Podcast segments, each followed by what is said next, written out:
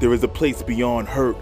Okay, okay. I know y'all used to hear me talk and tell my stories and all that, but I figure it's time to give some other good people a go. Family, welcome to Finding Good Voices.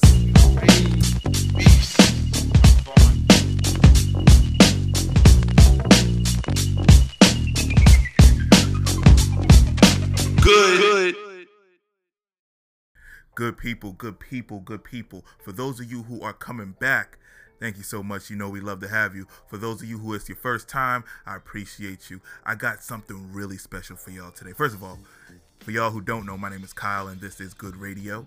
Uh, I have something real special for y'all today. So, one of my good friends, uh, we met, uh, I want to say, a year or two ago uh, at one of my hangout spots in in Brooklyn, and he is a stand-up comedian. He is an author, fellow podcaster, um, just an all-around good guy. One of those guys, you know how when you see people in the street, sometimes you like kind of duck them and don't really, you know, hope that they ain't see you across the way. Nah, this is the guy that you always stop to talk to. This is the guy that you always go out of your way to talk to because he is going to not only bring a smile to your face.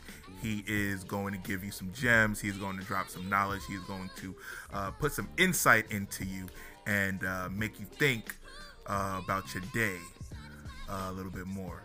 So, without any further ado, let's get into this interview. I want to introduce you guys to the one, the only Jim Search. Mr. Search. Yo, What's What going on? Long time no see, brother. How you doing? I'm all right, man. How you living? I'm so good, man. I'm so good. Taking this time to just realign and relax, take a break from the world. Figure out your world. Yes, sir. Yes, sir. How you doing? Uh, you know, not too bad, man. Uh, I got uh, hopefully gonna have some freelance work this summer, Okay. which would be awesome. And you know, That's just cool. uh, cussing out white people. That's it.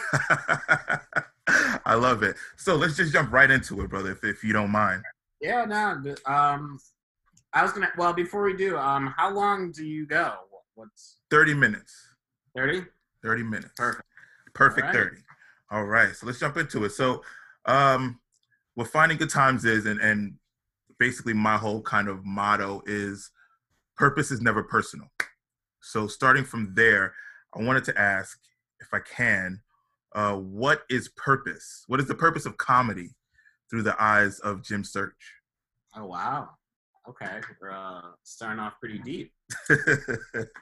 Um, so you know, I I think the the purpose of comedy for me is, hmm,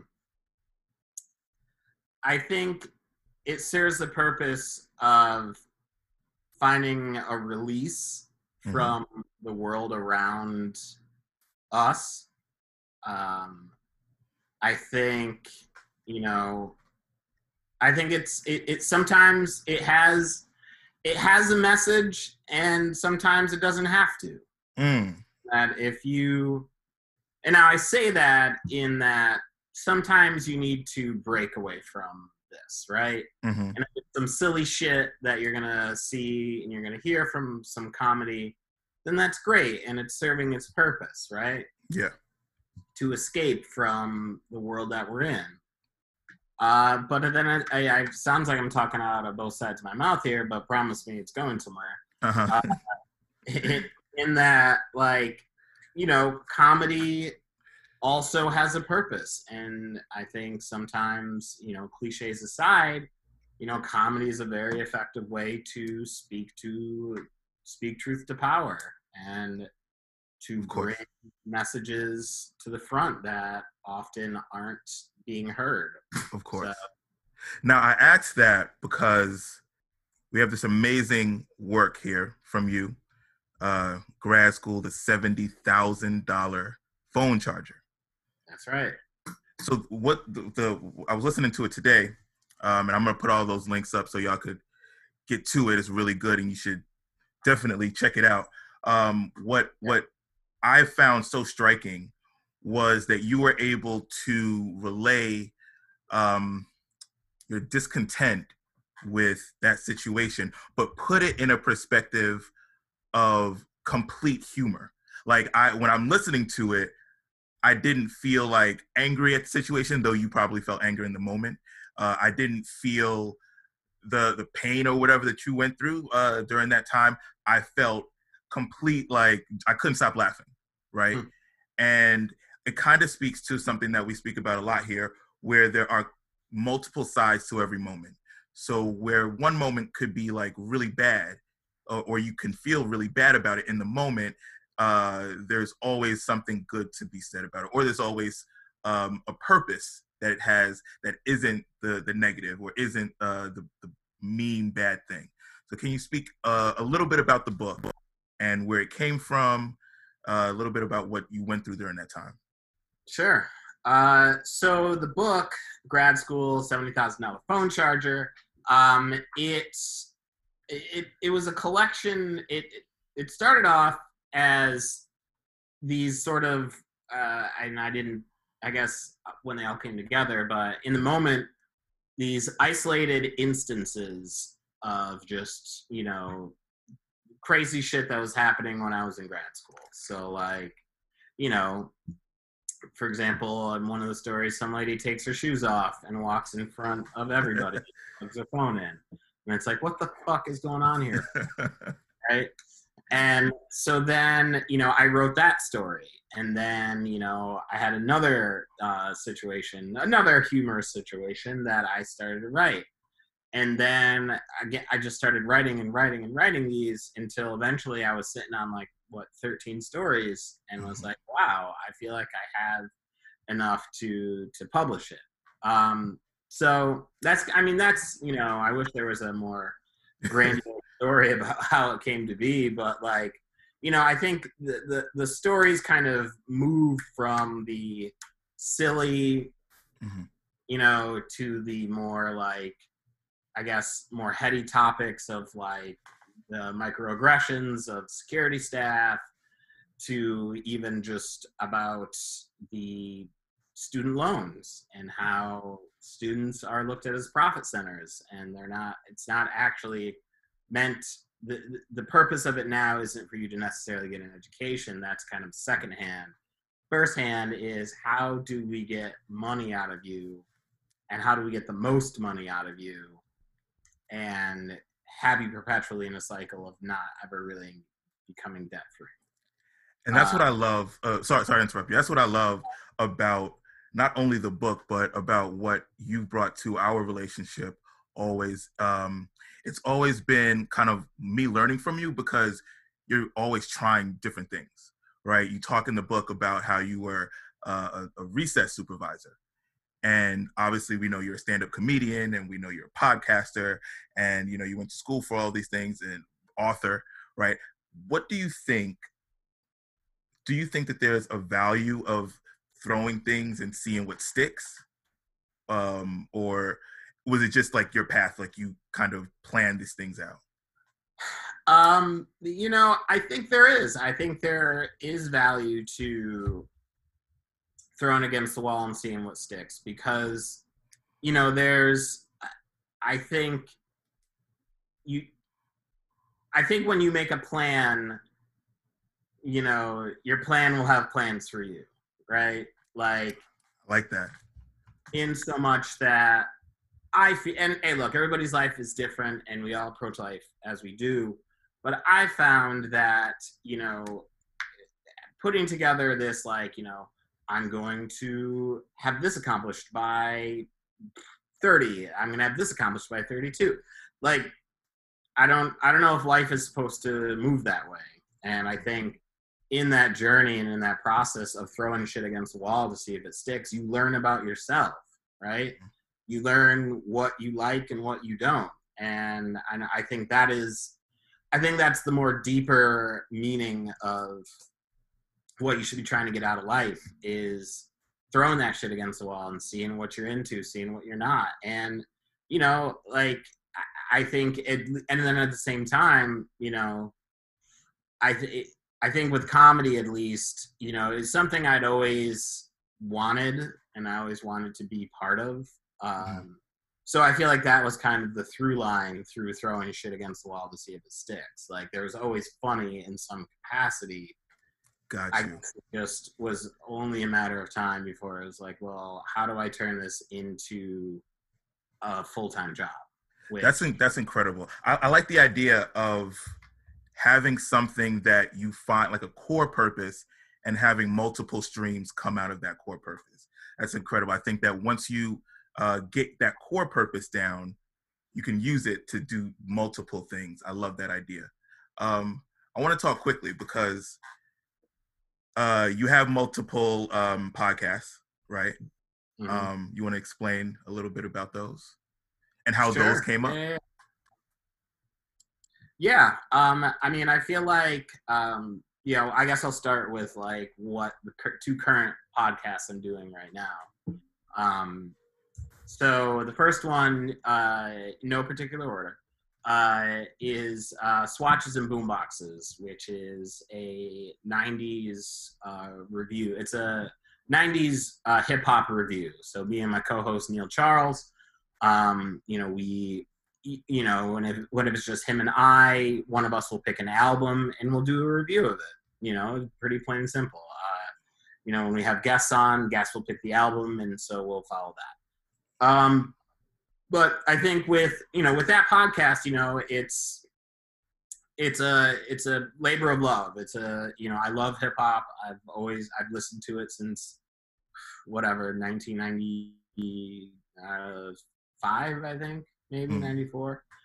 Um, so you know I grew up in a certain time and I grew up in an era that so many other people have that arguably is the golden era of hip hop and was the sweet spot, if you will, when you saw so many legends come out of it. And so the podcast, in a nutshell, serves as not only some fun stuff we get to talk about every week, but also as a time capsule for all these albums and all the work that we saw uh, uh, from that era. Mhm. Um, so that is the first podcast um, I do. The second one uh, is called uh, Open Bar Talk, and with that show, yeah, combining my passion of drinking, uh, it's something I love. I've done it since like you know '94. No, I'm just kidding. Uh, been doing it since I was 11, and just really found my stride with it and never stopped. Um, no, uh, but no, you know, I really think like with with uh, the Open Bar Talk podcast, one of the things again, you got to find your passion, right? You got to find what really excites you about talking about something, and I think bartenders have some of the craziest stories that we see in in nightlife and in in life in general. oh, for sure. yeah, yeah. I mean, look, uh, I've uh, done 25 episodes to date, so that's 25 hours worth of um, of content, and you know, I haven't heard the same story. You know, like in 25 hours, you know, each story has been unique to that person. Hmm and you know look i've but no no shit like i've hung out in bars since i was like 17 years old. So like it is something i know very well. And that is kind of what spawned it was like wow these people have such crazy stories that i think it'd be dope to to uh, again put those in a capsule so that And you it's can listen to them you know you know one of the things here that we like to focus on is the power of stories, right? Because I can't much grow if I stay by myself or if I am around the same type of people that grew up the same type of way and think the same type of way, act the same type of way. I don't see much expansion there. But uh, through stories, I get to talk to people that might not think that I how I think or might have had a different upbringing, right? Um, you talk about, and this is one of my favorite stories. You talk about Tanisha, the uh, the charming slacker, and I related to that story because I, you know, kind of fancy myself the same type of way. Uh, you know, I, you know, can kind of kind of schmooze my way into not doing some work sometimes. I've, uh, I've seen I've seen you work a room before, Kyle. you know, when, when I'm on, I'm on. right, right, right, right. so I, I wanted to talk a little bit because you have her. I also like Claudia, the story of Claudia. I call her Claudia the Karen. Um, talk a little bit about, about the stories uh, and the people that you met in um, your your tenure at, at, grad school and how that affected your comedy. Uh, sure. Um, so, you know, I think like, you know, it's funny. I was actually talking with a friend of mine just about the book and just the people that I've encountered within that book. And just I want to say this one and I've been in the before I tell you about the people I met is you know I really am giving some thought to a second edition of the book and oh, you really should. a more introspective look because it's like you know as the book reads and believe me you should definitely buy it and if you buy one copy you should buy another one. Buy you should buy as many as you can. I think that's a great idea. Um, but one of the things that i think you know the book uh, could dive into further is like how did I end up in these situations? Like, mm-hmm. because, you know, you are the company you keep, right? Like, mm-hmm. what what brought me into this? Like, if I'm hanging around the charming slacker Tanisha and the Claudia Karen, what sort of work got me there, right? Um, so, but like in the characters, right, that you know, all inspired by by people, is you know, it's just it looks I feel like I look, wanted to kind of uh, get a perspective of the people that were around me and just how they operated. I, I think it's very fascinating, even just outside of school, uh, outside of grad school, just how people are and why they move the way they move, right? And so, like with Tanisha, you know, and we talk, talk talks about it in the book is that you could see that you know that strategy worked like her ability to work a room her ability to you know like try to i talk about but try to shit with me of like how do i sweet talk this dude into doing the work right because that hey look you don't you don't keep doing something if it doesn't work at some point right exactly so she saw success with that. And I think in the conflict and what makes the story the story is that it didn't work. Like I was like, I don't like I'd met you before and fuck you. Like I I'm not going to do your work. Like, you know, yeah.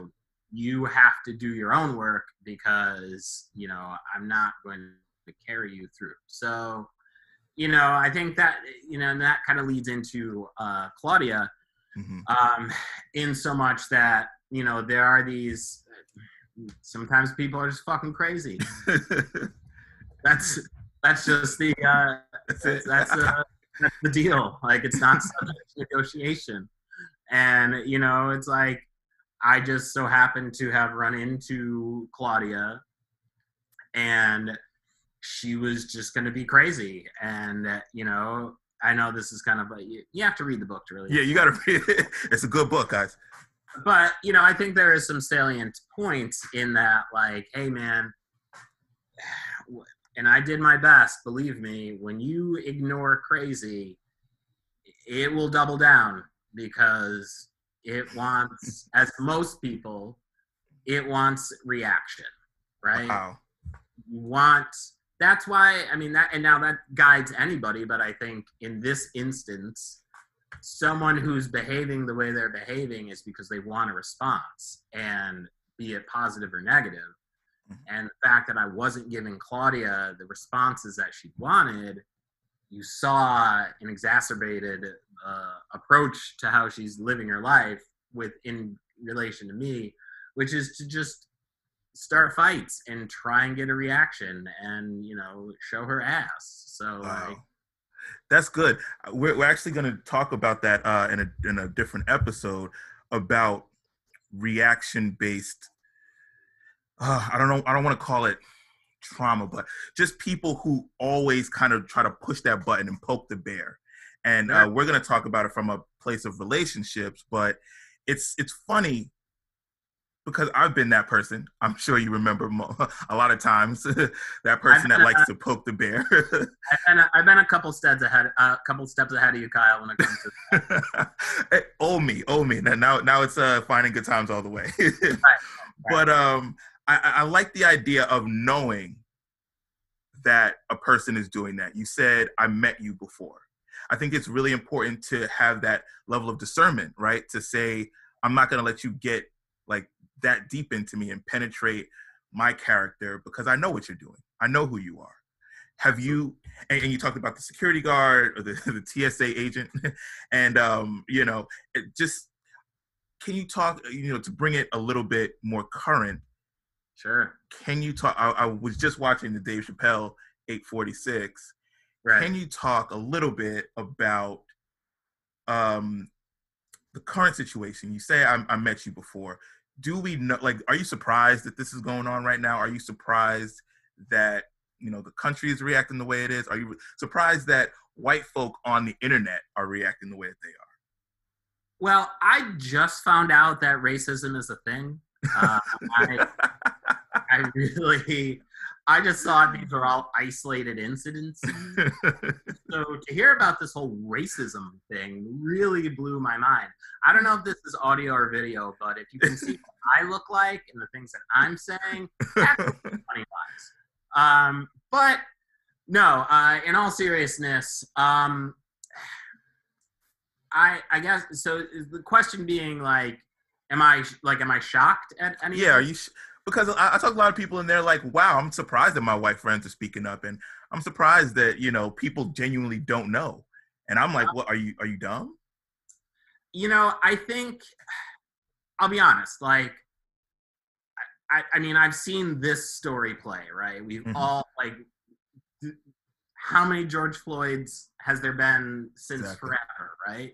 We know this. We know this story. Right. We watch the story play out. We see the cop kill the unarmed black person, and then we watch.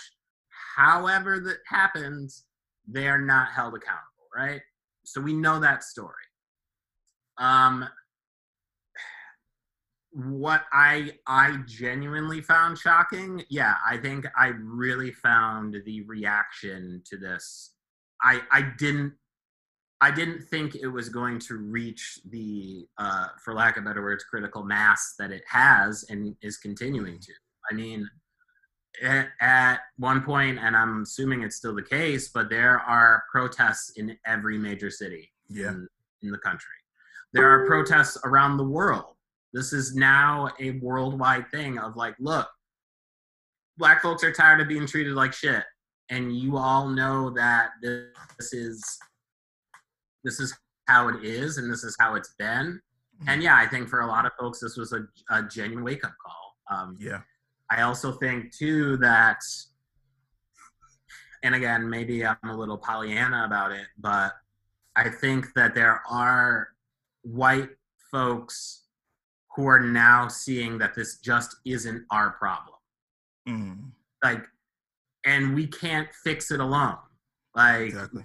Y'all need to because you you made this, you created this. Like Yeah. you, you you, st- you you started it from the beginning, right? hmm and you know we have certainly been in our own fight for uh, for equality and for equity For sure. but at the end of the day man you know this is a this is a team effort and y'all need to step the fuck up and you know i i talk you know i posted about it uh you know going a little bit off but like you know what i'm at the point in my life now where it's like if you are a white person in my Mhm. life you have to call your white counterparts accountable you have to hold them you have to hold them accountable.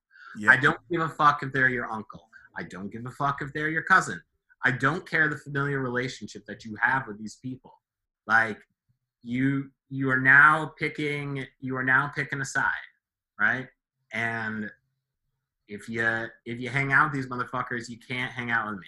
Like I'm just I'm not I'm not doing it. anymore. One hundred percent. I feel like. Well, let me ask you. Um, hmm. Are you still at the school? Are you still working? You're not working at the school anymore, right? Nope. What would you think? I don't know the exact school that you were talking about, but I know that world. You know. Um, yeah. Uh, what What do you think? Do you think that they'll they're going to have a genuine reaction, or schools like that? Don't talk about the specific school, but Um, well, um, what I can say in this is I've been so happy to see all this come to be. but there have been Instagram accounts that have started to pop up, um, and I will plug the ones I know of. Uh, Black at Brearley is Mm, one. Uh, Black at Brooklyn Friends is another one. Nice. Um, and uh, I want to say there's one for Dalton, maybe. okay. But I say all that to say that there are these Instagram accounts that are popping up where current students and former students are telling the stories of the fucked up shit that's happened to them, and they name names. Mm, that's important. And that is, I think that, hey, as my friend Oni Francis says, hashtag name names. Exactly. Say it. Who the fuck are these people doing the things that they're doing, right? Have to. So, you know, I think in that world, um, you know, I think there is starting there's going to be a lot deeper conversations Most that definitely. are that are gonna come to be because Well, you you know, you know, you, you know what? At my school, um, and in the spirit of saying names, LREI, uh, Elisabeth Irwin, um, there was a big controversy a couple of years ago where they were separating the black students and the white students in homeroom, and their argument was um, that they wanted to give the black kids a space to just, I guess, relate to each other without the judgment of of uh, Right. the white kids. Uh, I, I I don't know how I felt about that. I didn't know if I agreed or not. What would you would, would you agree with that? What would you think about that? um yeah, I would. Um because, you know, I what the word the words we're looking for here are affinity spaces. Mm, Uh, and you know if you strip it down to what like you said of like you're separating students by race right Mhm. well yes if you look at that in if you give if you narrow the lens of what that looks like Mhm. yeah okay however if you are to widen the lens and take into account what's happening in those spaces Mm, it's very different. So, you know, I saw that was in the news uh, at some point about like, you know, uh, LREI is separating kids by Mhm. race. It's like, okay, you ha- you are you are trying to sell papers, right? Okay, so I say all of that to say that, you know, I think affinity spaces are very important. I mean, you know, it is a space where I'm with other people who look like me and who have had a similar experience, and I don't have to explain what I'm about to talk about. When I say, if I'm in a group and I say, look, I'm really pissed off. On my way here, I stopped at Duane Reade and I had someone who worked there ask if they could help me seven times. And we know why they did it, right? Mhm. I don't have to explain that. I don't. I'm not Mm. going to hear back. Are you sure Yeah, yeah, yeah. they just really wanted to help? Because maybe they just really wanted to help. Like Mm. I'm not going to have that conversation. So I think that in the spirit of that, in the spirit of that solidarity, I think they're important. And you know, look, representation is it's everything. So when you are in these spaces, right, and you are with a gr- group of people who look like you, that means something to somebody. You Mm. see yourself in this room. You see yourself in this, you know, virtually if you're in a Zoom chat. You see yourself being represented. So, you know, I think that there's there's something to it. I think it's way deeper than, you know, we were segregated by race. Like you know, I, I never saw it that way actually. And as a person who, uh, you know, felt that exact way that you just described, it's it's funny that I never felt that way. I never saw it that way. Um, Now, No. look, I'll just say really quick, like, Mhm. don't get me wrong, like, if you don't want to fuck with them and you feel how you feel about them, mhm. I'm not going to tell you to to come to the party if you don't want to come. Like, if you're Yeah. like, yeah, fuck that, that looks horrible, and I I feel segregated, then yeah. you know what? I can only tell you my, my experiences with it, mhm. and if you're open to that, then you are. But if you know you have your, if you don't feel the same way that I do about it, then Mhm. look, you're a black, you're a you know person of color, right? Because there are different spaces for different folks. And you're Yeah. like, well, I don't fuck with that, then what am I going to tell you? It's very true. I gotta. I, I. I. I. Wish and I hope that this conversation, when the world opens back up, it keeps on going and it doesn't just die down when people have other things to occupy their time with and other things to work on and be busy with. You know. Yeah. I, I thought, well, you know, it's funny you bring that up because I I think about that sometimes of just like what happens when you know we're in phase five of Yeah. whatever phase we're in where you know uh, life is back to normal and all of these things are uh, afoot. Um, I think, and again, being uh, a Pollyanna about it, uh, I think that we're you, it's a long it's a long game, right? Mhm. You can't protest for two weeks and expect to have this massive overhaul.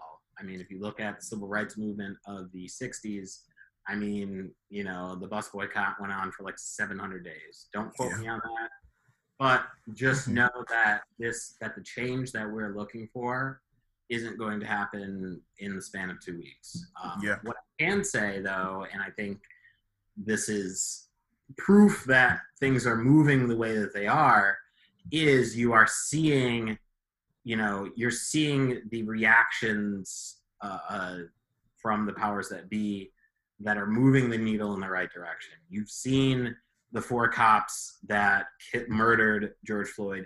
You're seeing them be arrested. You saw them getting charged. You saw them upgrading their charges, right? So you're Yeah. seeing pressure being put on them to to to move that way. You've seen in New York, uh, what is it, 50A, Yep. bill that kept, which again, fucking insane that you know the conduct of police was not allowed to be even talked about Exactly. at all. That sh- that blows my mind that that is a thing. That is how that looked. But now that is not the case. All of this is to be submitted. Now, don't get me Exactly. wrong, just because we have access to it does not solve that, right? Exactly. Exactly. System is way deeper than just repealing 50A. Exactly. We have a lot more work to do. And I wish that we had more time because I love talking to you. yeah, Um, man. I always I love chopping it up with you, man. You know, we uh, always have some really good conversations. We do. Before we go, though, I'm, I want I want to plug you, and I want actually I want you to plug all the places that we can find you because there's Oh, a man. lot. Jim stays working, guys. But before that, I want to have one more question. Sure, yeah, yeah, yeah. Can anything be funny? Can anything be funny? Wow. Um. No, I I think there's, I think there's some things that, you know, you probably shouldn't touch. Mm, Um, now, that's not to say, hey, look, you can try, you can try. you can try, but understand that in and of that attempt, that there are consequences behind what you're going to say, right? Sure. And you know, I think there is some, there's some real, and I think just in answer to that question, because I think it's a good question, is I think the intentions around why people try to make something funny really needs to be examined and looked at, right? Because it's like, why do y'all want to try so hard to say nigga? Yeah. Why? what? I mean, there, I, we know why is because you're being told not to, right? Mhm. That's the whole thing. And if you are a white dude or lady, you're not really told no about What you can and can't say. So when there's this one thing that you've been told no, you can't do that. You say, "Oh, I, I, oh, I just, I never, I should, I have, you know." And so, what the fuck, like, how come this? How? Why? Is, well, again, because it's the invasive nature of it. That everything is at your grasp. Everything. I mean, it Mhm. has been forever. So why would language not? Right. Mhm. So I think, again, in response to your question, yeah, there are some things you probably shouldn't touch And I think what's worth examining around that is why. You know, Socratic method. Why? Why do you want to? Why do you want to make this funny? What's the What's the end game? Is it because you've been told you can't, or there's something in there that you there's a I, I mean it all comes back to the person right because it's mm-hmm. like i found this i found this unique way to talk about rape and make it funny it's like Mhm. why the fuck do you want to make it funny Yeah, yeah, Like, what- exactly. what do you know how many other funny things there are that you could just be funny about and you don't have to talk about violating someone Exactly. actually to make it fun like dude i don't know man there well again there's some people who just i've been you know i've never been told no which- Yeah. And and we, and we know those people well. It goes back to that I met you before type of thing. And and that's a uh, that's the other thing too is is like when I encounter these you know the the racists and the I don't know even to some I, I misogynists homophobe pretty much anyone who is excluding those outside of it they think that the ideas that they have are so unique and that there's some you know mind-blowing perspective that's ultimately racist or whatever is and it's like oh no no no you don't understand. Like i've heard this one before. Like when i get into arguments with uh, racist folks they say oh, okay so you're at page 50 of how you're a racist. So this is the part of the show where you tell me that you're the victim.